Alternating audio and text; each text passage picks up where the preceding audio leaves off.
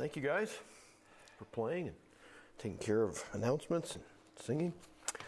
Hi to the rest of you. Good to see you all. Let's take our Bibles and turn this morning to Acts chapter 4. Acts chapter 4. As you're turning there, um, we'll kind of review for just a second on where we're at in the church, its beginnings. Um, it's been a busy time. Uh, the Feast of Pentecost began literally the church. Um, this is just a building when you're not here. When you're here, it's a church. It's a living, breathing organism, literally, that Jesus Christ paid for with his own blood. You're here because of him.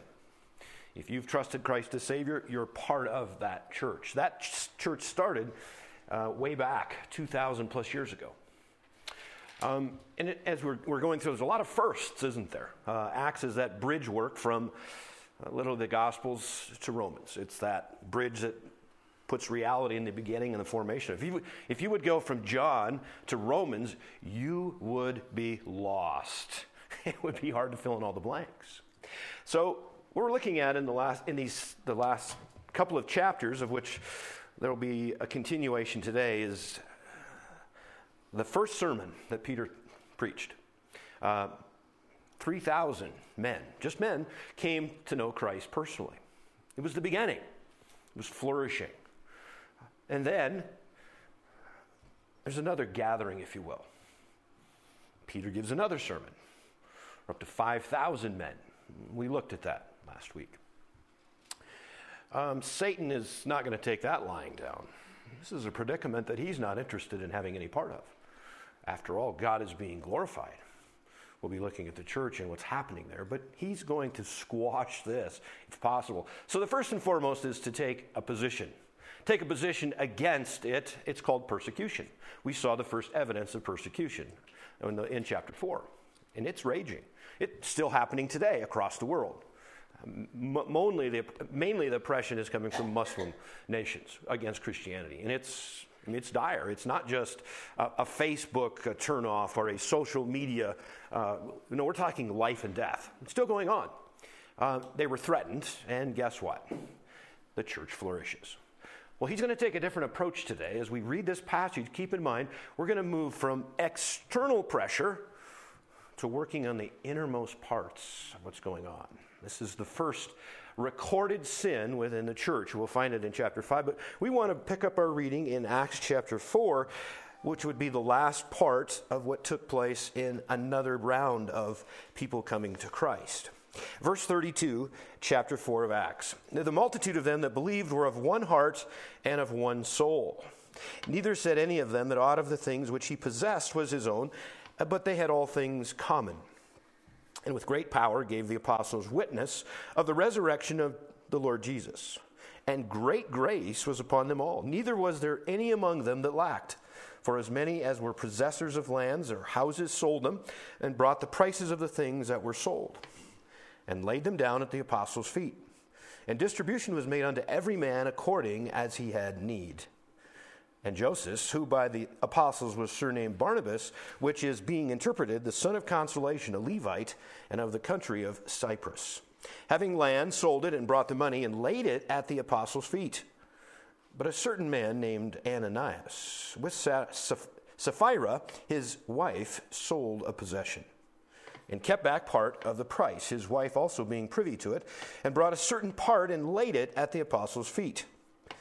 But Peter said, Ananias, why hath Satan filled thine heart to lie to the Holy Ghost and to keep back part of the price of the land? While as it remained, was it not thine own? And after it was sold, was it not in thine own power? Why hast thou conceived this thing in thine heart? Thou hast not lied unto men, but unto God. And Ananias, hearing these things, fell down and gave up the ghost, and great fear came on all them that heard these things. And the young men arose, wound him up, and carried him out and buried him. It was about the space of three hours after when his wife, not knowing what was done, came in. And Peter answered unto her, Tell me whether you sold the land for so much. And she said, Yes, for so much. Then Peter said unto her, How is it that you have agreed together to tempt the Spirit of the Lord? Behold, the feet of them which have buried thy husband are at the door, and shall carry thee out. And then fell, she, then fell she down straightway at his feet, and yielded up the ghost. And the young men came in and found her dead, and carrying her forth, buried her by her husband. And great fear came upon all the church, and upon as many as heard these things. And by the hands of the apostles were many signs and wonders wrought among the people. They were all with one accord in Solomon's porch. And of the rest no man join himself to them, but the people magnified them. And believers were the more added to the Lord, multitudes both of men and women. May God add a special blessing to reading of His Word, and let's just pause for prayer prior to our study this morning. Father God, thank you for the day. Thank you for your beauty and majesty that surrounds us and engulfs us in a God of creation. Father, we're here because we've wanted to be to praise and to worship you and to lift you up. Father, we think of those that have fallen in previous years and as serving all of the wars and those testing times, Father, that men and women gave their lives for their country. Father, we lift their families up today, those as, we, as they remember. Father, it's a time of sorrow, but Father, it's once again, it's so much proof that freedom is not free. It costs a great level. And Father, we think of that and we think of the Lord Jesus Christ, which purchased us, which paid for the price of our sin. Our freedom is not free. But Father, you, through love, chose to accept us in Him before the foundations of the world in Ephesians 1, verse 4. And Father, we want to take this moment to thank you for the Lord Jesus Christ as well. Now, Father, as we go to the Word, we would ask that you would take our minds, our hearts, take us just exactly where you want us to be as we yield to you and to the Spirit, who, Father, we ask would be exclusively our teacher. We circle in humility around you, our sovereign and holy God. We lift our voices to you in an adoration. We thank you and ask you to teach us in the Spirit. In Christ's name, amen.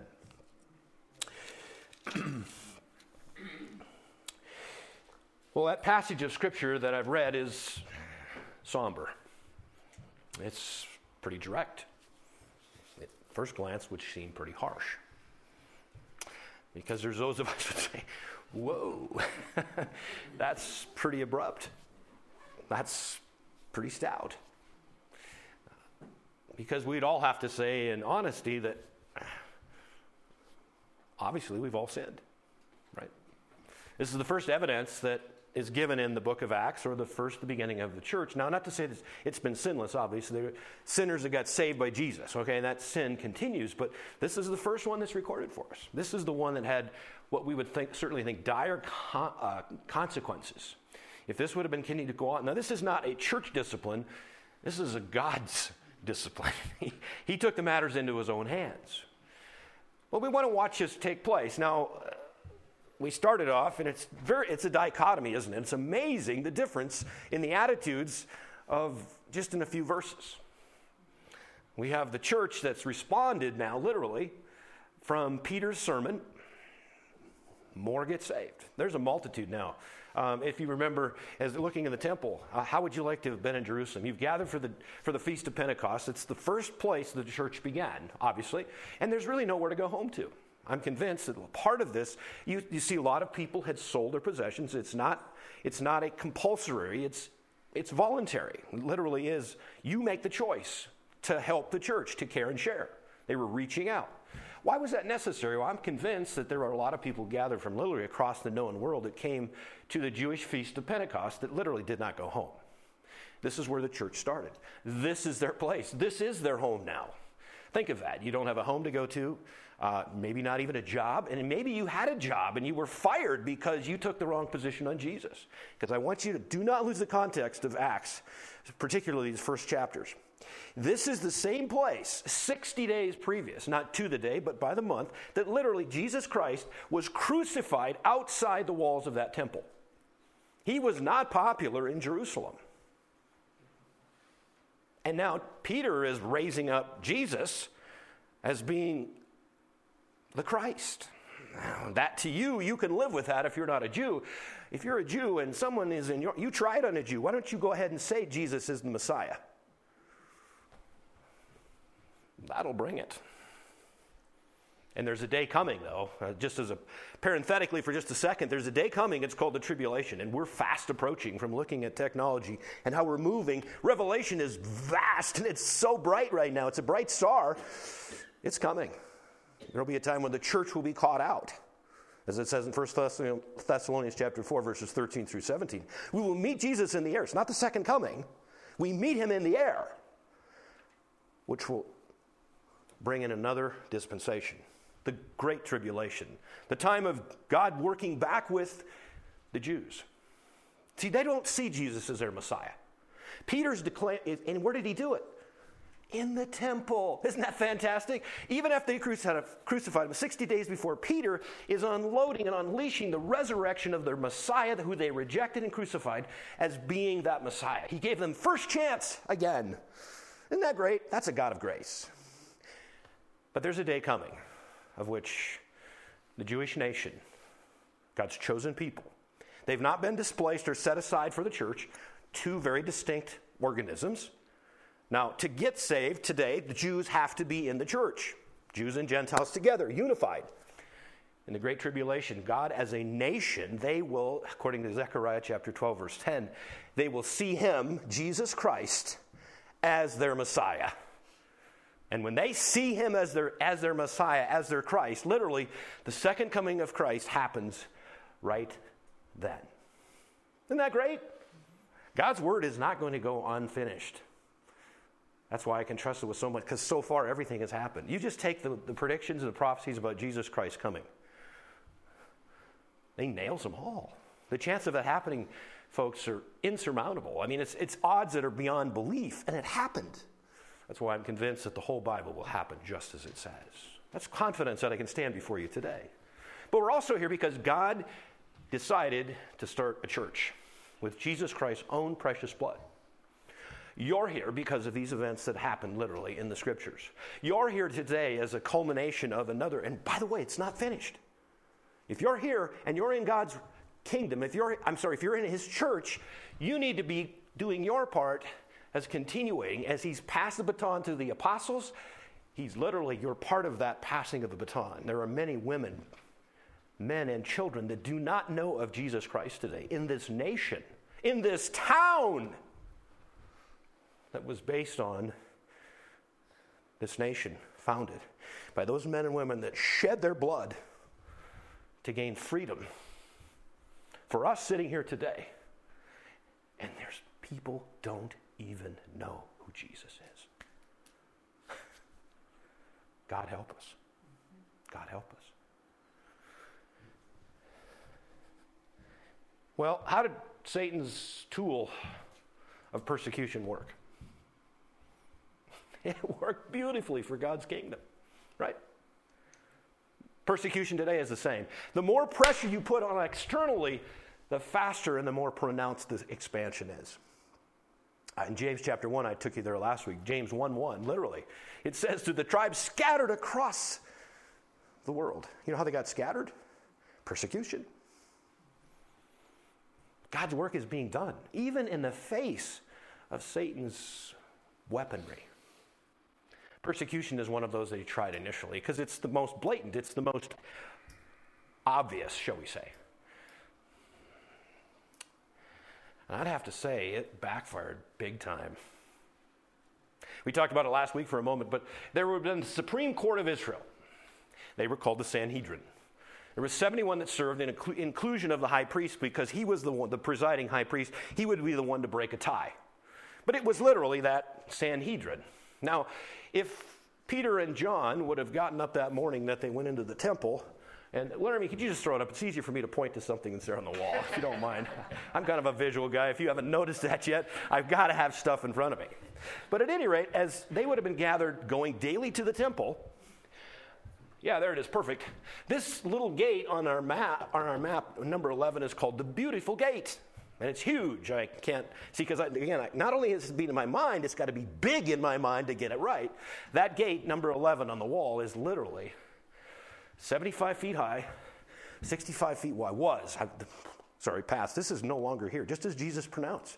When he was walking, he said, This, this place is going to be nothing, not even a stone on top of a stone. It happened in 70 AD. The Romans came in and wiped this place out. That's 40 acres that you're looking at. It's a big field. No, I mean, it's a big building. It's a big place, right? It's a big. At any rate, on that day, as they were walking in, what would have you thought if the conversation would have been, you know what, later today, no, not later today, but tomorrow morning, you guys, Peter and John, are going to be having an opportunity to witness to the entire Sanhedrin. You're going to be able to tell them about Jesus. You're going to be able to tell them about the resurrection of Jesus Christ, who they crucified outside of that wall 60 days ago. They would have, they would have been laughed into scorn. You couldn't have gathered those people if you held them at gunpoint or sword point. Not a lot of guns back then. Amazing people still died then too, didn't they? It's not a gun problem, it's a heart problem. Always has been, always will be. Cain killed Abel with what? Yeah, a heart problem. Same heart, by the way. They're the ones that have rejected the prophets. They've rejected Jesus Christ. All of that is a heart problem. It's a sin problem. It's the world's greatest need today is to conquer sin. And that's what Jesus came to do. But just think of it back to the meanwhile, back at the story, as they're gathering, the chances of that happening are zero. And guess what happened? Under the force and the guise of persecution, literally those two guys are in the inner sanctuary or the inner courtroom witnessing to the Sanhedrin. And you don't think there's a God? And they told him, Don't you dare do that again. And then Peter says, Help us, guys. Help us. We're not sure. Would, should we obey God or should we obey you who doesn't believe that God sent Jesus? Oh, I think I, will tell you what we're going to do. We're going to keep preaching Jesus. See you later. Have a good day. Meanwhile, after that event, what's happening in the church? That's what verses 32 through the rest of the chapter are in chapter 4. They're on fire. Now, there's some things that happen when we have a spirit filled church, if you will. I'm going to take a few notes today, Lord willing. Spirit filled. Spirit, actually, that's going to be a problem. I've got it in the center, but we'll, we'll change as we need to. Spirit filled. Um, how many of you are spirit filled today? Don't raise your hands because it'll put you in an awkward position. How many are you supposed to be spirit filled today? You may raise your hand. Thank you. Okay? Because we're asked to. It says to be filled with the Spirit. Right? And in, in, the first part of Acts, we see that it's a continuum, isn't it? Peter is constantly being filled with the Holy Spirit.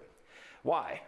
Because you want to be under control. And by the way, if you're a Christian, if you've trusted Christ as Savior, your temple, or your, I'm sorry, your body is the temple of the Holy Ghost.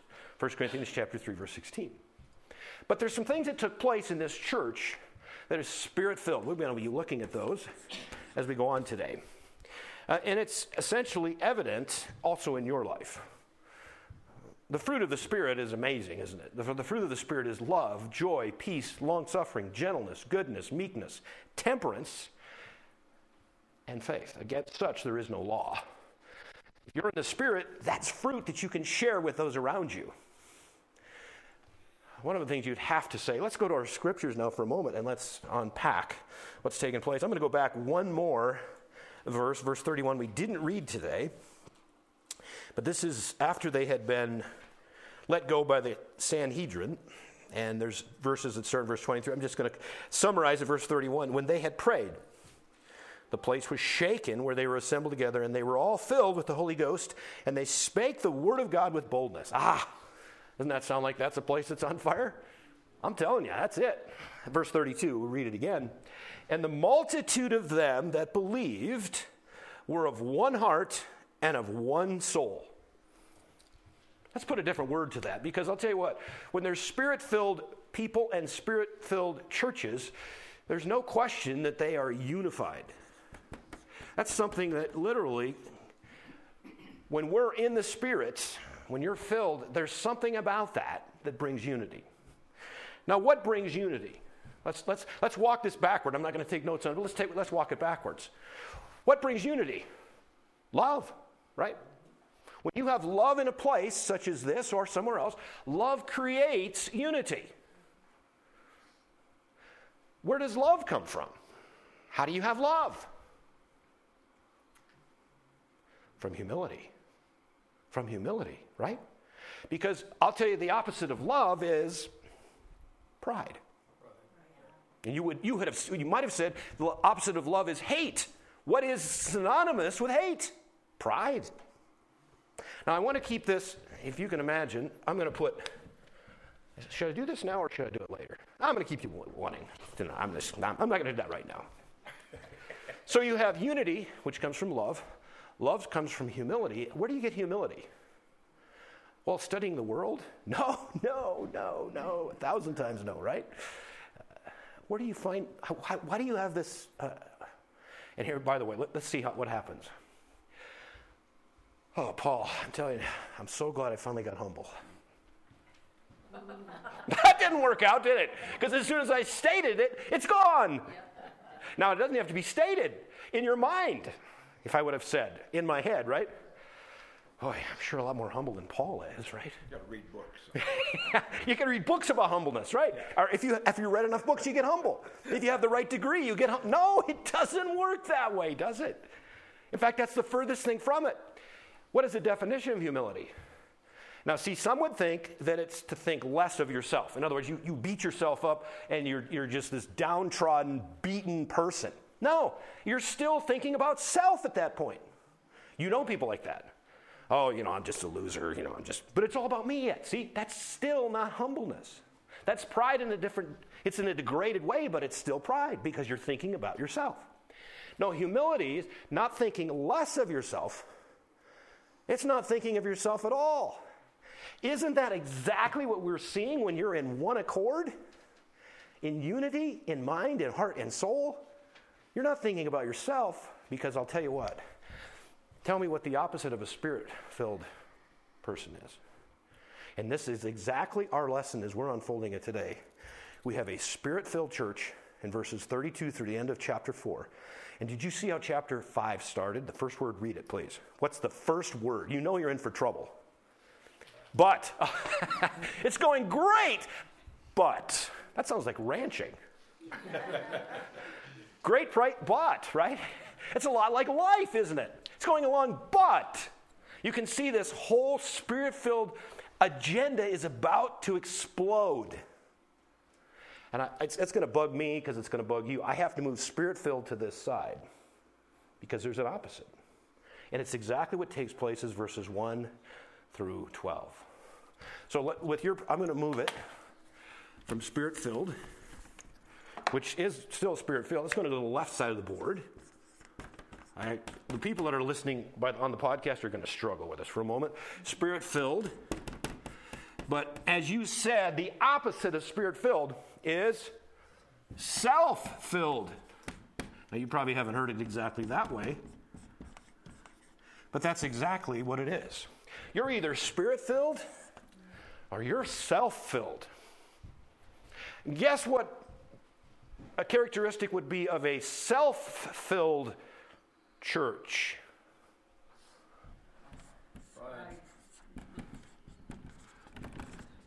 And by the way, you're right. It is pride. And you know what pride does? Divides, doesn't it?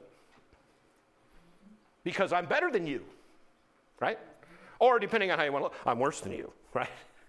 Both of those are, exa- and it's some, sometimes hard to pick that off the, the floor, and there was a little bit of a pun there, but it's just as much about self, whether you're self deprecating or you're self grandizing, right? It's all the same, it's all about me. Boy, do you see the work that's taking place? I mean, this is a place now. Let's, let's keep this in mind. Our little gathering here, um, think of it, you know, it's a small scale. I, and I like a small church because I can just be right here, right with you, right? You put me up on a, on a deck or a pulpit, I call it a deck, the pulp, the, you know, the one that's got a platform. I'm lost. I want to get down there to the people. I want to talk, I want to be in them, right? If there's a large group, it's just not the same. I like a small group. But think of how many people were gathered. And did you see it again in chapter 5 where we ended? They're still around this place, Solomon's porch, the portico. It's a huge place. Way, it's big. It needs to be. At this point, after what's going to take place in chapter 5, I haven't got there, we're probably approaching 20 to 30,000 people. And they're meeting in the temple. Don't miss that. How are the leaders of the temple seeing Jesus? As an enemy.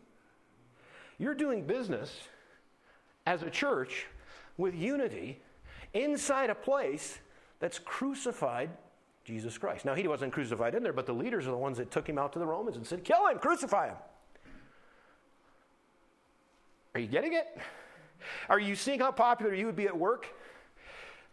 Is there, there's no Joe, right? Hey, Joe, uh, how's it going? Saw I over at the temple the other day. They're uh, kind of gathering up with those Christians. Whoa, what a deal. What are you doing, buddy? What are you thinking? Uh, right? Don't miss these things. Why do you think they were caring and sharing about one another, which it speaks of in several places? Chapter 2, chapter 4, chapter 5. We'll see that in a moment. Because they probably got ostracized. They got excommunicated. This isn't popular in downtown Jerusalem. That's why they took a stand. You, you today, uh, it's not as big a deal, but you'll have to take a stand, and you're going to find that it's more so as time goes on. That line in the sand is do I obey God or do I obey men? There are laws being written today across the states, even at our national level, that really defy us from speaking or saying the Word of God in its full, fluent fashion. There will be lines that are drawn, and they're pretty close. I, I can see them approaching where I'm going to have to, for me to stand in front of you, I will have to make a decision. And for me, because Jesus Christ rose from the dead, and he is who he says he is, and the Bible is what it says it is, it's pretty easy. I'm not going to say the results will be fun, the consequences, but the decision is not hard because it's true. These disciples, the apostles, I should call them apostles and the disciples, literally, for them, they took their stand. They're in. They're in, right? We're in. And they're unified. And let's take a look. Let's keep going on, on verse 32. And those of you that are sitting here and know me, you're saying, How is he going to get through chapter 5, verse 14? We haven't even got through the first half of the first verse. No guarantees. Look at this. The multitude of them that believed were of one heart and of one soul. Neither said any of them that out of the things which he possessed was his own, but they had all things in common and with great power gave the apostles witness of the resurrection of the Lord Jesus. Great power. And great grace fell upon them all. Literally, those are two things that any church to have great grace, and that is to have unmerited favor from God, there's two things that are listed in, that, in those verses that are just as important today. And that is literally to be unified, a spirit filled church, a church that is willing to care and to share for those that are there. Oh, that's pretty good. Care, share for there, right? Care and share. That's pretty good. But there's another part. Did you see it? The apostles did not back off at all on the message. That's simple too today, isn't it? As the pressure comes, you're supposed to back off. That's not what they did. In fact, did you see what they talked about? They talked about the resurrection of Jesus Christ. That would have been like spitting in a high priest's face. That was the one thing they couldn't handle. At least he's dead. No, no, it's better than that. You have to die before you can be rose again. And that's what Jesus did. In evangelism, evangelistic outreach, with a unified, sharing, caring church, God's grace will literally be part of that place because it shows that you're spirit filled. Man, what a place, huh? Now, now there's some that have said this is a picture of communism. And so everybody had stuff in common. There's a big difference. You did it voluntarily. It was your choice what God laid on your heart when there was a need. In fact, it's even deeper than that. It wasn't like picking and choosing your, your projects. Uh, they list an individual. We're going we're gonna go through this, and they li- literally list a person of which you see the caring and sharing, in his life, and he sold a property and he laid the proceeds, all of them. That's key. I want to make sure we understand that. That's a problem later on, but that's part of the but. They laid it at the apostles' feet and literally said, You use those where God wants you to use those. Isn't that beautiful? That's caring and sharing based on unity, which comes from love, which comes from humility.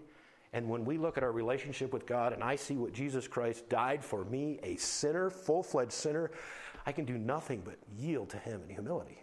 See how it all ties together? That's the picture. This guy's name was Barnabas. That's what we know him as, but his real name, what if I said, you know, would you guys, you, let's talk about Joseph or Joseph that would be his common name, Joseph. And where does your mind go? Poof! You're Jesus' stepdad, right? Joseph. This guy's name was Joseph, Barnabas. Why do you know him as Barnabas? Because Barnabas means son of encouragement. he was so known for his encouraging behavior, his, his, his uplifting, his exhortation. That was, became his nickname, if you will. He went from Joseph, legal name, to Barnabas. I want to be around that guy, right? I want to be around that guy. Now, it also says a couple other things, which I don't understand the full concept or, or what's going on, but it says that he was a Levite, which makes him obviously a Levite, but the, of the priestly line. Um, now, I don't know if you know this or not, but it said that he sold a piece of property, a piece of land. Okay? If you're a Levite in the land of Israel, the way it was designed through all of the early, the Old Testament, guess what? If you were a Levite, you didn't own any land, right? I mean, that was just part. You didn't. You re- really relied and, re- and rested on God, literally. I, I should say God on uh, theoretically, but it was the people that brought for your subsistence. Okay? So you were depending on God, the people, to do their thing. Now, either a couple of things. Now, it also says he's from Cyprus, okay? Which obviously would be an island off. I mean, you know, it's not part of Israel. So he could certainly own land in Cyprus. So did he have land in Cyprus and he sold it there? It's a possibility. I don't know the time frame here, but the chances of the way communication would work, you know, you don't get to just get on your cell phone and text, hey, I'd like to sell that property on the corner of Avenue A and Street B, right? It's probably not. And if you, if you sailed there, it would take a fair amount of time. I'm not saying it's not Cyprus, but I'm just saying that would be the only place legally it could have been, or probably more than likely, is the fact of what had happened to everything else in Israel is that it just fallen apart. You could do anything you want to do, literally. If you have the right amount of money, you have the right position. But the bottom line is, is he took property that he had and sold it and took all of the proceeds and placed them at the apostles' feet. Now, we also know he's mentioned numerous times in Acts. He's a fun guy to be. around. You would want to have him here right now. If he was here, I would want him to speak to us because he had a gift of encouragement. He was that guy could raise you up literally in Jesus Christ. You remember they were on a missionary journey, Paul and Barnabas, and they took a guy, a young man by the name of John Mark with them, right? John Mark was he was a youngster, shall we say, and wasn't probably ready for the travels that they found themselves engaged in. This is life and death in a numerous case. And finally, somewhere along the journey, guess what John Mark says? I'm out of here. Right? And he goes home. He just deserts and leaves. So here comes the next missionary journey. Barnabas says, because that's who he is, he's Mr. Encouragement, sees the good in everybody. You want him around you, don't you? You do. And he says, let's take John Mark with us. Paul, being the realist, says, What are you, nuts? he left us last time high and dry. No, we're not doing that. Barnabas says, Paul, how are, we, how are we going to get this guy mature? How are we going to get him going? How are we, how are we going to grow him in the Lord? Now, these are, I'm paraphrasing, but the point of the matter is, they went back and forth to where it was such a division. We have two missionary teams. Now, there's an interesting thing where division led to explosion. God used very heartfelt, dedicated, I'm just going to say it, convictions. Both felt strongly. Guess what happened to John Mark? Barnabas makes a missionary journey with him. and he turns into such a cool guy that that Paul on his deathbed, now he doesn't know it's his death, but at the very end says, Hey, tell John Mark he's really good. How do you think that happened? See, that's God using us in our different steps of journeys, putting our arms around people that need to be encouraged and lifted up. I had a young man that I don't know why this popped in my mind. I've learned it long enough ago that when it's there, you, you, you say it. I'll just be brief though. There was a young man that worked for us uh, this winter. Leave him unnamed because we had enough of them work for us that you don't know who it is. Okay, just trust me on that. But this guy in his last week, we kind of determined a time in which he would he would be stepping away and going on to, to another job. Of the last seven days that he was to be here, five of them he never showed up at all. No call, nothing. Now, if you want to get me fired up, sort of, that'll get her done.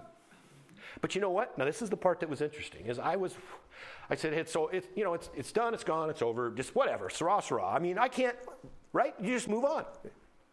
And I ended up talking to a guy that is hooked up with the seed business, salesman. And I, I just shared, I don't know why, I don't know why. We were talking, we're not talking about this. I'm just talking, you know, I, I got a young man. I mean, I'm just, ah. And he says this to me. He said, Larry, I tell you what, he said, I think five minutes of your life is worth it. We're, we're believers in Christ, both this guy and, me, right? He says, I think it would be worth your investment. He said, let me tell you a story. I, I came out of college with an agronomy degree. And I thought I was somebody. I knew it all. I just finished a report, handed it in, and these two gentlemen just about beat me in my office, closed the door, and they said, Young man, you are headed for a wreck. If you don't shape up, if you don't get your act together, this will be very short lived, and I don't know where you're going to end up. And he said, some, he said, But you know what? I would like, I don't know where those two guys are right now. I want to give them a hug because they changed my life. They said tough things, they said true things that needed to be done. Uh, I said, okay, thank you, God. so, I, so, that's, you know, I'm, okay, that, that's mission on, right? So I'll, I'll, cut through all this other stuff, but this young man was just trying to get out of my way, too. We just, you know, he wanted to get his check and he wanted to move on. I, I said, no, I said, I want to talk to you. I apologize for, so he already knows he's in trouble, right? Sort of, right? I said, no, no, no, no, no. I want to face to face, just visit. Well, I don't know when I can get back there. I don't, you know. I said, no problem. You live in Dillon? I'll meet you in Dillon. Okay. Because now it's come down to either I get the check or I don't get the check. That's how, that's how I made it sick. So, so we finally, we meet, okay? And he's apologetic out of, I said, no, just, just stop for a second. By the way, here's your check. I'm here because I really love you. I said, You don't know that. That's a big word, but I'm here because I care about you. And what you've done is to be absent for five out of the last seven days. That's not acceptable. Now, it may be in places in the world, but it's not acceptable. You will go nowhere in life with that kind of a, a, a scenario. Then again, I said, No, no, just stop. I'm here because I really do care about you, and I want you to be successful. I said, Tell me about your goals. Tell me about what your passion is.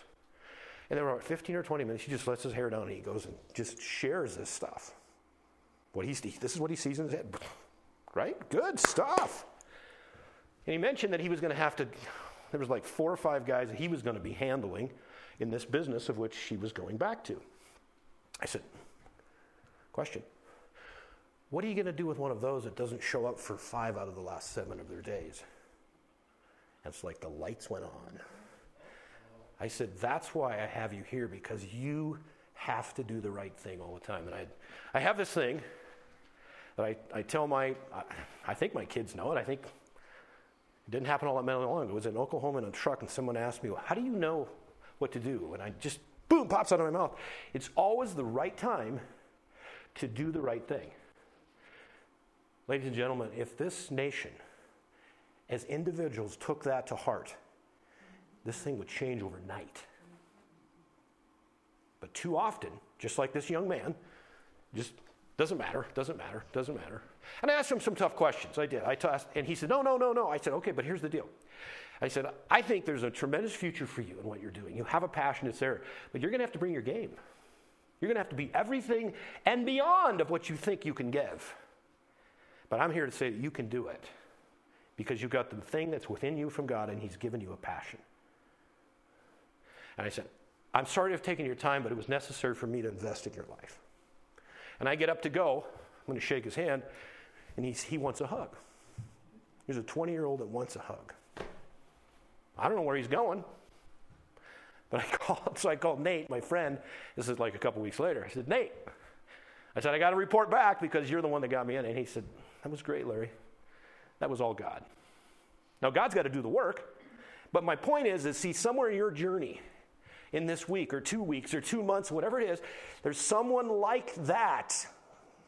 Names will change, faces will change, but God uses you to encourage, and that's who Barnabas was. That took longer than I thought, but that's why I would want Barnabas in this room, because that's what he was known for. He could look a situation in the eye and say, There's really good here. Let's work on the good. Isn't that right?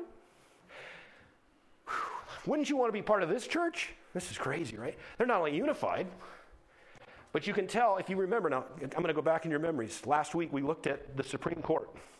Okay? They've got these two guys standing in the middle of them. And they wanted to thrash them. They wanted to beat them. They wanted to throw them out of Jerusalem. And you know what? They didn't. Why? Do you remember? Why, why didn't they? Because the fear of the people. You know what happens to a spirit filled church is I'm going to tell you something. It's going to be magnified in the community. Now, they may not agree with you. You may not get saved, but the point of the matter is, is it can find no fault if you're spirit filled because if you're unified because there's love being spread to the community and it's based on humility, how do you argue with that? How do you argue with that? You can't. You can't. Now, now what happens when we're magnified or we're held in high esteem, literally amongst our peers? Who gets glorified? God does. That's what it says. God was glorified in all of this that was done, even in the persecution. You, you, you see what, did you see what I just did? I stepped you into persecution last week. We said was a trial. Trials strengthen you, they mature you, they make you bigger and better. That's what, a tri- that's what a trial does. That's what persecution does. And you know who is glorified in a trial? Now, I'm telling you, you did not sign up for trials this morning. You oh, God, bring me more trials today. I can't wait for more trials. They'll come, won't they? They'll come. And you know what? At the end of all of those, guess what? You get the blessing, God gets the glory. That's exactly what's happened in this church. There's one more thing that's ha- taken place, and that is you cannot walk away from that. When Satan put on that persecution, guess what? More men and women got saved. This place, this church was multiplied. It was multiplied. Unified, magnified, multiplied. Those are three distinct characteristics of a spirit filled church. That's one I want to be in. Chapter 5 starts out, but. Have you ever had, is your life kind of like that? You're on this victory lane and it's fantastic, and then, but. Right? And you're laughing because that's the way it works, isn't it? Get ready. In fact, that's one of the things that actually happened to David very quietly. See, Satan could never get David head on. David, oh, he was a man after God's own heart, it says. That would be something that I would very much have God say about me? I'm, I'm not worthy of it, by the way, at all. But wouldn't that be the ultimate in the sense of he was a man after God's own heart? She was a woman after God's own heart. Isn't that? That's as good as it gets. But guess what he did, Satan? He used an opportune time after a victory in David's life. David should have been back to war. It was the springtime. He was, it says it even in the scriptures. It was time for him to go back and do battle for God. But he stayed home and he sent off, what was his, what was his general? Jo- Joab, right? Yeah, Joab. He sent Joab, his, his general. He sends him off with the army and he stays home and he's relaxing and he's resting. Well, maybe not resting as much as he was looking from the rooftop. Bathsheba comes into his life. By the time that event's over, he's committed adultery, he's committed murder, and he's lost the trust of his nation. Guess who he was, which side of the equation would we be on? It's a lot of self going on, isn't it? Satan loves to drive you into self. Every sin you'll ever commit is the fact that Satan has shown you something you deserve that. You really need that. You've earned that. I can't believe God didn't give that to you, right? Behind every sin, you will find that. And you know what behind this is a sense of pride again. It's that self exaltation. That's just how it works. So, David, when not doing what God told him to do, behind the scenes, Oh, Satan is slick, isn't he? He's a slick rascal. You'll see it here now. Persecution totally backfired on him. The church has exploded. It was like you having whatever on, on Satan's face. He's got it on his face right now, buddy. It's. What, what, what went wrong? The Sanhedrin has just been told about Jesus Christ rising from the dead. You couldn't even make that stuff up. And then the church grows and multiplies. And I, and I, I tried to, right? That's got to work. For in all things, God works together to good that love God and are called according to his purposes. God's in charge. Make no mistake. He uses all of these things. You're, now, keep in mind, people are responsible for their decisions, for their choices. But God can use those. In fact, Ananias and Sapphira, did God make them keep part of that back? Of course not.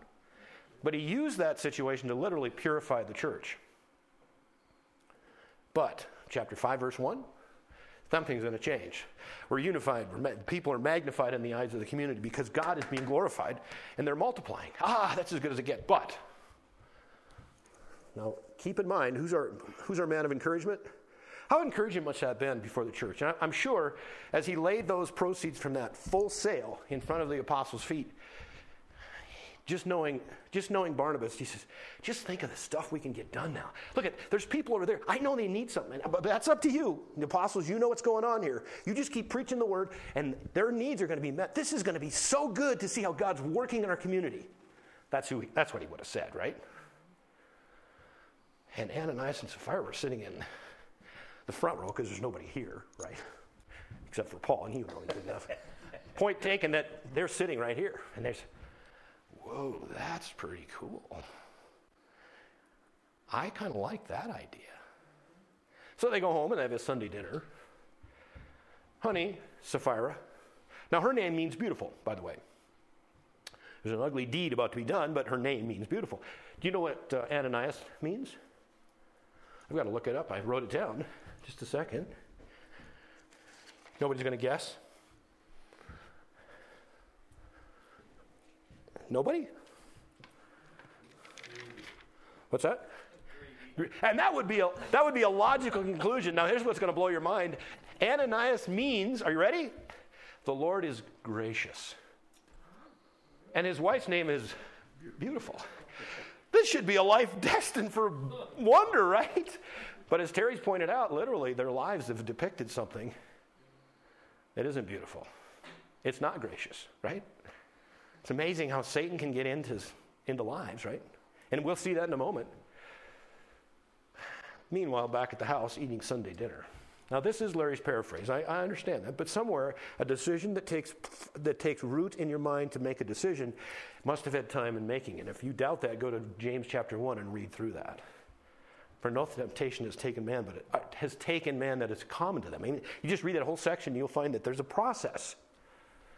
And you know what? There was something took place. All of a sudden, self began to generate. And Sapphira, honey, wouldn't you think it'd be fantastic? We've got that one property down the road. We could sell that. And we, you know, we could use a little of the cash. But as long as we, you know, we lay it at the apostles' feet, I mean, we're going to look pretty good. In fact, you know, haven't you always wanted to be the church secretary? I'm kind of, I'm kind of going for that. I'm, gonna, I'm, I'm not an apostle, I get that, but I could probably slip into the leadership position. Don't think I'm crazy, people. You are looking like you are. No, I'm not, because self has no ends, right? I was asked a question from a young man that I mentored, not very often, but once a month probably we sit down and we meet. He asked me a question which I haven't answered him because I asked him, I called him up and I said, what do you want me to, what do you want to talk about? What do you want me to send you? He said, Larry, I said, think about this way. If you had one hour left in your life for us young guys, what would you tell us? I said, I have no idea. So I'm working on that. I still haven't got back to him. I'm working on that. But the one thing I would tell them, it's part of this one hour, is you'll never, ever overestimate the power of self. And I mean in a bad way. It will eat your life up. It will let you miss everything that's important to God. It will let you let, miss everything that's good for others. That would be part of that hour. It wouldn't take very long, probably. But isn't that a great question? That's a great question coming from someone that's 20 something. So my question back was tell me, what is it there's something you really desire to know about God? He couldn't answer me either. So this is going to be good, isn't it? Isn't that interesting how God works? This was part of just even preparing today. The depths of self are almost unknown. Here you have, and I believe that Ananias and Sapphira were in fact believers because I can go through that scriptures in chapters 2, 3, and 4. These are not fabricated imitators. It says all that believed. Does that mean believers can lose their lives? Absolutely. I'll take a description and show you. 1 Corinthians chapter 11, if you unworthily eat of the communion table where you have sin in your life and you don't care about it, God very clearly, there were people that were sick and those that were literally taken, they were sleeping. That means dead. 1 John chapter 5 verse 19 it talks about there's a sin unto death. That's that's a point where God says that's fine, that's enough. I'm going to take you home. But Ananias and Sapphira, do you see how deadly this could have been if they would have gotten away with this? Now, the real sin is not the fact that they stole money from God. Don't, don't, go, don't go away from this place saying, you know what? Well, Ananias and Sapphira, if they've just given all the money. No, no, that's not, that's not, what, that's not why they're dead. No, that's not it. What was it? They lied, right? Literally, in the bottom line, how many times have you had someone that you've invited to church or some, some type of an event where Jesus would be preached, and they said, "Oh, I you know, that's just a, that place is just full of hypocrites." Have you heard that? Sure, you have. I mean, that's just the way it is. And I'm, my, my response anymore is so every single rodeo that you've ever went to, everybody there is legitimate, and there's no hypocrites. There's nobody wearing a cowboy hat or boots or spurs that shouldn't be. and we're laughing because it's the same deal. Humans are hypocrites. That's what it is. What is a hypocrite? Showing something you're not. It's literally, then for this, for this instance, I wrote down literally these people, Ananias and Sapphira, lost their lives. God judged them with their lives because they lied to God. They lied to the Holy Spirit. But literally, hypocrisy is living a lie. Right? That's what it is. They were living a lie. They presented what was supposed to be all of the funds of this property sale. Did anybody force them to sell the property? No. Did anybody tell them that they couldn't have said, This is what we right now feel God has shown us through our hearts. This is half of the purchase price. They don't even have to say that. This is a portion of the purchase price. And we have retained, we have kept some of that. Ananias and Sapphira would continue to have been in that church. But they were hypocritic, saying they had sold it and brought all of the proceeds, and God said, Not now, that's not going to happen. You will give up your lives for that because it's too big a deal. How many of you have heard of the man Achan? A C H A N. I'll just write it for those. A C H A N. Anybody heard of him? Um, do we?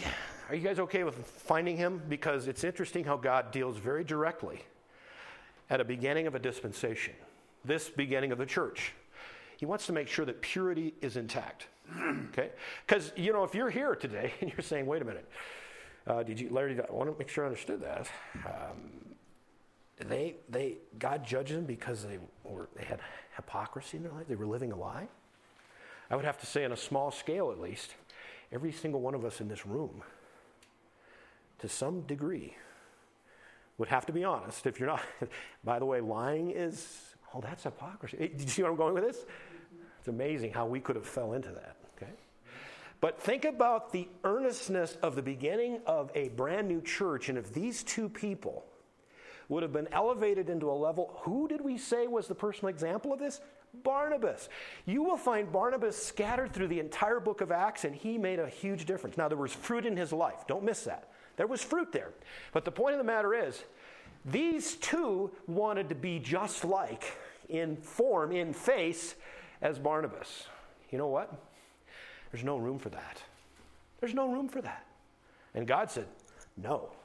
Now, it's interesting. Of course, that was not announced. These are the sins that are the worst, are the ones that are unnoticed unknown, right? Those are the ones. And Peter was given inspiration, given perception from the Holy Spirit. He knew exactly what was going on. Not, not Peter wouldn't have looked at the books. Don't, don't, don't go where you don't need to go. Literally, the Holy Spirit said, These people are lying. And he asked them, and bold face lied. Just look at what that little conversation started with. They watched Barnabas deliver all of his proceeds, and they wanted all of the glory and to diminish God in the meantime.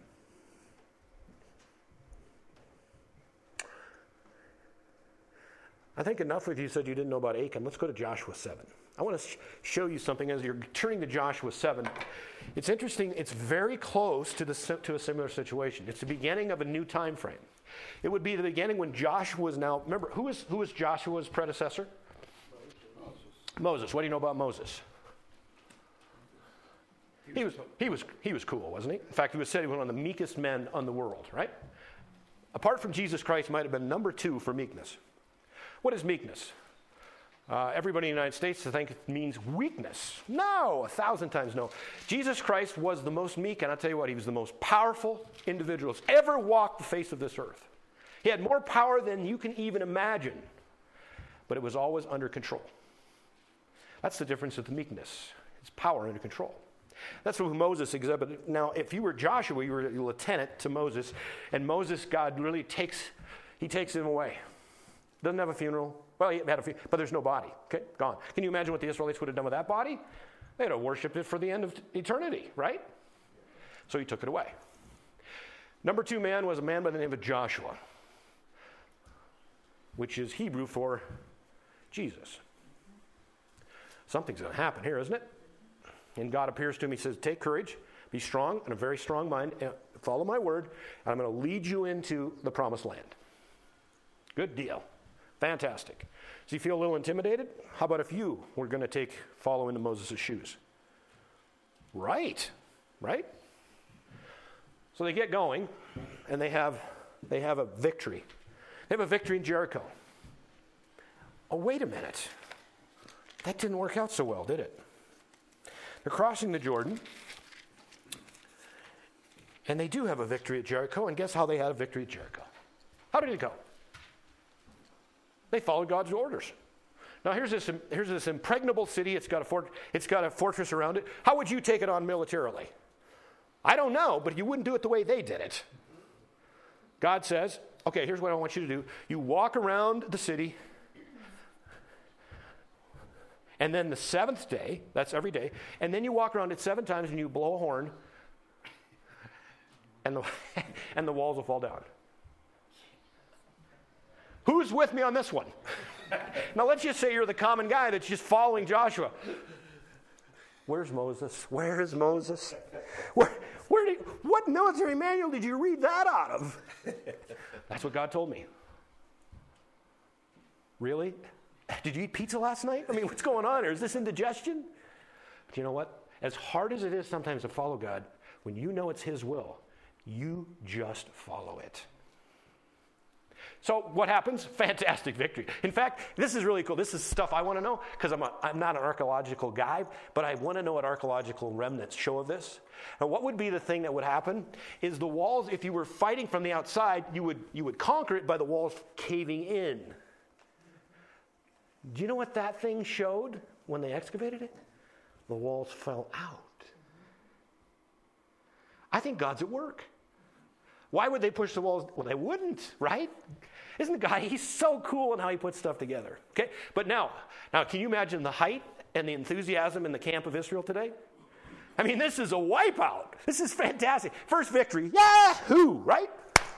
Let's go. Let's keep moving. Next place is called Ai. Okay? And it's just a little spot. Jericho, that was a, that was a battle, right? That was a big deal. Ai is just this little thing. In fact, I want to make sure you get there. Have you ever done that? I remember in just uh, Little League Baseball, we were the champions of our district, and we went to play Woodworth.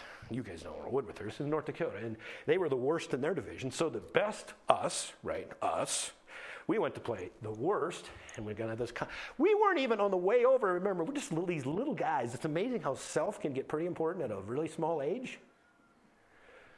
We were concerned about not using up our pitcher inning. We had a really good pitcher. But we didn't want to burn him on this game because we'd need him for the championship game. we got beaten 12 to 1 by the worst team from the other district. It was, now you want to talk about being not self humiliating, it was literally earned. That was a long trip home. That's pretty much what's going to happen right here as we unfold this. Let's go Joshua chapter 7. It came, the children of Israel committed a trespass in the accursed thing for Achan. There's our guy, Achan, the son of Carmi, the son of Zabdi, the son of Zerah, the tribe of Judah, took of the accursed thing, and the anger of the Lord was kindled against the children of Israel. I'm going to fill in some blanks. You guys can do your, your Sunday afternoon reading. But in chapter 6, you'll find that one of, the, one of the prerequisites was don't take anything from Jericho for yourselves. Joshua told all of don't this is God's. This is number 1. This is his stuff. Don't take anything. Well, Achan got a little bit of self going on, and guess what? He stole some stuff. He went, and what did he do? What do you do when you sin? You hide. Just ask a six year old that's done something his mother or father told him not to do. He or her. I don't want to make this sexist. A, a female can sin as well, right? So, anyway, you would, well, You would hide what you're doing, right? Mommy, I sinned. No, they don't do that, do they? Same thing. Achan, he's hiding the stuff. Stuff he can't even use now. He can't even look at it.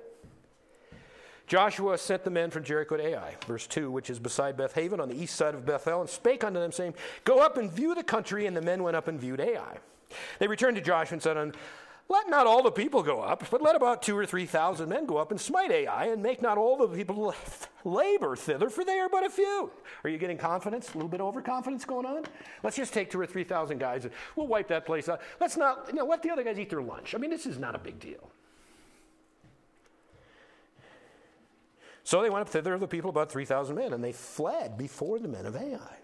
The men of Ai smote of them about thirty and six men, and they chased them from the gate from Shebarim, and smote them into the going down, wherefore the hearts of the people melted and became as water. And Joshua rent his clothes and fell to the earth upon his face before the ark of the Lord until eventide, he and the elders of Israel, and put dust on their heads. And Joshua said, Alas, O Lord God, wherefore hast thou this, uh, all this brought this people over the Jordan to deliver us into the hand of the Amorites to destroy us? Would to God that we'd been content and dwelt in this. Isn't that something how it works? Have you ever run into a defeat? You've hit a wall and you want to, you just want to run away. You just want to go back. I was better off where I was at, right? Who do you think's in charge of that? That's Satan at work. Exactly. Oh, you're defeated. You better go out. Get out. Get out of here. You know how he did it? He took one man by the name of Achan, he filled him with self, and he destroyed the whole army's sense of go get it done. I'm going to spare it. We, we got to keep moving. We got to get to Acts. But if you read the rest, have I, have I whet your appetite? Hoping? Okay, so ultimately, Achan, are you ready? God singles. Now, this is just, did you get this? This is battle number two going into Jordan or into the promised land. This is important dispensation. You must be pure going into this land, right? So Achan's the guy that stole the stuff, hid it, and God goes through the entire population, tribe by tribe, by family, by person. And he finds that man as being guilty of what had happened. And he was killed because of self. This fits Ananias' profile perfectly. He had wanted to thwart what God had prepared. It's a perfect example. Let's go back, though. We've got to keep moving. Acts chapter. Now, here's a question how many of you are actually going to finish reading Joshua 7 this afternoon? Seeing no hands, it was not a question that I responded to that way. Let's keep going. Let's go back to Acts chapter 5. But a certain man named Ananias with Sapphira his wife sold a possession and kept back part of the price, very clearly, very clearly. And his wife was made privy or knew about it and brought a certain part and laid it at the apostles' feet. In other words, if you've heard of this saying, you can have your cake and eat it too. Okay? That probably came something from that nature of, you know, yeah, honey, we can just, we'll give a part, we keep a part. Who will know? God knew. God knew. Peter said, Ananias, why hath Satan filled thine heart to lie to the Holy Ghost and to keep back part of the price of the land? Whilst it remained, was it not your own? You didn't. You weren't forced to sell it. After it was sold, was it not in your own power? I mean, you could have kept what you wanted, or some of it, or none of it. Or why hast thou conceived this thing in thy heart? Now that's interesting. If you go to James chapter one, you'll just see how sin happens. It's like Satan is. You'll throw a hook, and there's a bait on it. And uh, with our own human heart, there's a sense of a lusting of that. They wanted that pride, that recognition. They wanted the glory for themselves, and still have a part of the money they could go down to, I don't know where they go, Costco, fill their carts, I don't know, right? But the point of the matter is, they literally wanted everything for themselves. Oh, that must be a new concept. Stuff like that. You're laughing because it's not. It's the same old deal. Whilst it remained, and it goes on, why hast thou conceived this thing in thy heart? Thou hast not lied unto men, but unto God. Now, did you see something? This is one of those passages of Scripture, very parenthetically, but did you see that the Holy Spirit equals God? They lied to the Holy Ghost in verse, which four, verse, verse, verse, verse was it? Three. And in verse four, it says, You've lied to God. Holy Spirit and God are equal. Let's keep going. And Ananias, hearing these things, these words, fell down, gave up the ghost, and greater fear came on them that heard these things. I'll bet it did. How would have you liked to have been present? Uh, really? Uh, was, was it, what? In fact, verse 6 the young men arose, wound him up, carried him out, and buried him. It was about a space of three hours. Stop for a moment. That's wowzers. This guy comes in. Peter confronts him. He's dead. The young men go out and dig a grave. There was no embalming, none of that. And in three hours, they're finished. His wife doesn't know he's dead, let alone he's buried. And in she comes. You know, you know why, ladies? She didn't have her hair done. Nobody's going to shoot me? That's deep trouble. I'm, that's where I'm going to hide here. So she was getting ready. Okay, it took her three hours. And his wife, not knowing what was done, came in, and Peter answered unto her, Tell me whether you sold the land for so much. He's, you know, he's giving her every opportunity. To think of it now. Do you see this? She didn't have to die that day. So it's a thousand bucks. I make just, just you know, I like to put numbers of things so that works. Um, did you, you got a thousand dollars? Is this all of this? Is all the thousand dollars? Is that all of it? Sure is. Poof. The same men that just buried your husband pick her up and go out and bury her beside her husband. Whoa. Now, remember, it was at the end of chapter 4. there was great power. Remember? They were preaching the resurrection of Jesus in great power and great grace fell upon them all. Guess what happens? There's another great coming on board great fear. you better believe it. How about the next people that says, Boy, I'd like to be like Barnabas. And, you know, so, uh, maybe not that way. You know what would happen to a place of which God had destined to make it pure at its inception? There would be a whole lot of soul searching. You're going to do a whole lot of thinking about what's right, what's wrong. That would have been an example that would have lasted, well, it's working on me. I'm reading it again, right? Hypocrisy? There's some in my life. Could ask my kids, right? They'd know. It's amazing your family knows stuff. They can see stuff, right? None of us are perfect. But what when you're literally looking to take the glory of God, that's what they were doing. Serious consequences. Serious consequences. Peter said unto her, How is it that you have agreed together to tempt, pushing on the Spirit of God? Remember that, what is it? Thou shalt not tempt the Lord thy God. How far are you going to push him? Are you daring him? That's about what Achan did. Behold, the feet of them which have buried thy husband are at the door and shall carry thee out. Now, what if you would have been those guys, those young guys, right? You know, for three hours they went out and they've dug the hole and they've placed him in it and they've covered the hole and they're coming back. And, guys, can you believe this? Uh, you got another one. Barry Herbicide is her husband. Right. Boy, I'll tell you what, it would have been a solemn place. A solemn place. The glory belongs to God and God alone.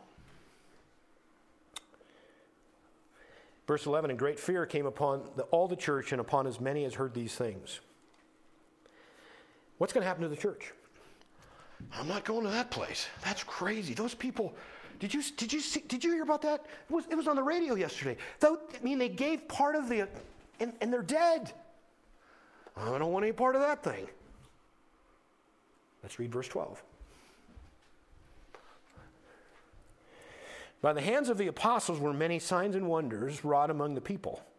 And they were all with one accord. Guess where? Solomon's porch, right there. And of the rest durst no man join himself to them, but the people magnified them. Okay? And believers were more added to the Lord, multitudes both of men and women. Did you see this? Spirit filled equals a unified, a magnified, and a multiplied church. Now, I'm going to. I want, I want to, you to see now, this is the second time Satan has taken on God with the beginning of the church. Let's just refer, let's rehearse each and every time. Actually, the scripture is pretty cool. I didn't see it till today. I don't know why I didn't, but literally after each episode, the beginning, the first persecution, and now after the second one, which was an internal act. It was trying to get inside the church using hypocrisy to destroy because there's some things that are happening in a self-filled. Guess what Satan wants in a church is he certainly wants to degrade it in every way. And number 3, what would be the opposite of increase is decrease. Now, think with me. I'm not going to name any churches because it's not worthy of that. It's not worth it. But as you look at churches that today are empty, they're empty. Do you think they're spirit filled or they're self filled? That's our world today. Because in 50, 60, 70, whatever it is, the time frame, I should go back and find it, but there was a part at which we, we threw truth out. Absolute truth. In other words, there's a truth that's true for all people in all places for all times. When we threw that out, then it became Paul could have his truth, Carl could have his truth, Peter could have his truth. And as long as you guys didn't hurt one another, whatever that means, it's okay. That was a day, if there was that day, that day was the day that literally this nation died. There is only truth. Period. Jesus Christ said, I am the way, the truth, and the life. The in front of every, definitively, and no man comes to the Father except by me. Now, there are those that say, well, that's pretty exclusive. There's other ways to get to God. I don't want to try them. I'm okay because God made the rules. God's God. Aren't you okay with that? That's exactly what happens in lives as well. When Satan fills your life, guess what happened to Adam and Eve? The first time he sold self. That was the first. Well, no, that's not true. Satan bought his biggest lie. He believed in himself that he could be like God. And he's headed to hell one day. And that's what he sells. He's a liar and a murderer. John chapter 8, verse 44. Division, degradation, and decreasing. Have you ever seen any so clear cut? Now, the choices are up to us. Be filled with the Spirit. Each and every one that you've trusted Christ as Savior has the Holy Spirit. 1 Corinthians chapter 12, verse 13. It wasn't the Old Testament times. Like Saul. How would you like to have been Saul? He's king, and it says that the Spirit came upon him. Okay? And then he made bad decisions. And it says that the Spirit left him. What did that feel like? Samson, right? Samson sold it all for immorality. He didn't even know the Spirit left him. He's going to get up as before, you know. Talk about getting close, right? It was just a little bit, you know, well, if you just weave my hair, you know, just, but right. Think of that. That's too close, buddy. That's too. I would have given something else, like cut my fingernails or something. I wouldn't have got him there, right? And then finally, she saw his heart. Right? He had given his heart to her and taken it away from God. Self was fully in charge at that point. His demise and his disaster was right in front of him. It's the same for us today. The choices we make will we be spirit filled or will we be self filled. Now, the world wants you to be self filled. The whole system, the whole society. Satan drives self, Adam and Eve. That is probably the biggest crash of all time. They were not born holy, they were born innocent. And to walk with God in the afternoon sun. I don't know if that iced tea back then, but I'm just thinking it was something like that, right? In the cool of the evening, walking with God. And then Satan said to Eve, You deserve to eat of every tree. I can't believe God would keep that from you. What kind of God is that? Self got bigger and bigger. And you know, you know, I'm going to come back to that 20 something young man. I'd have to say that one of the most important things I could tell him, or anyone, including myself, don't underestimate what self can do to you. It can destroy you. And it did. It destroyed the human race. And then the next day, what did they do? What did they do? They hid. They went and got fig leaves and hid. And they never walked with God again in that. But I want, I want to, this is the last part how God is so gracious and so loving. These are results of God's love and his grace. Adam must have went home that night and said to his wife, of course, what happened? When we're not sharing and caring and becoming unified, what do we do? We begin the blame game. Oh, Eve, what were you thinking? Oh, what?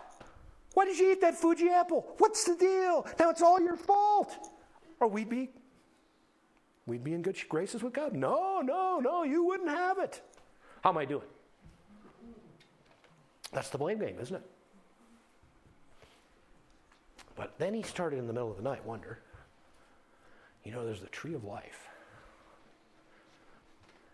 in the center of the garden. If I could get there, I bet I could fix it all.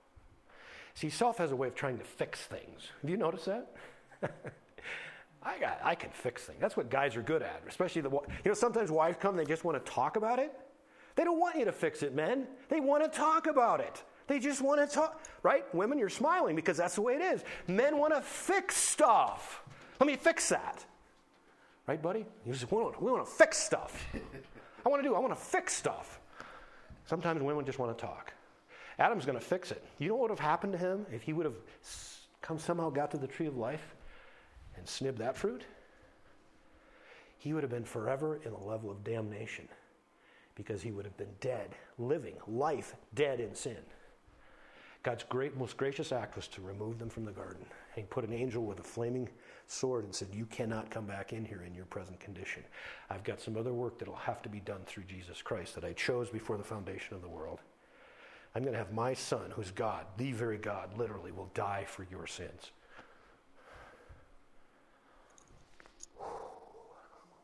That humbles me. The wages of sin is death, but the gift of God is eternal life through Jesus Christ our Lord. Who will you choose? Let's pray. Father God, we just bow before you.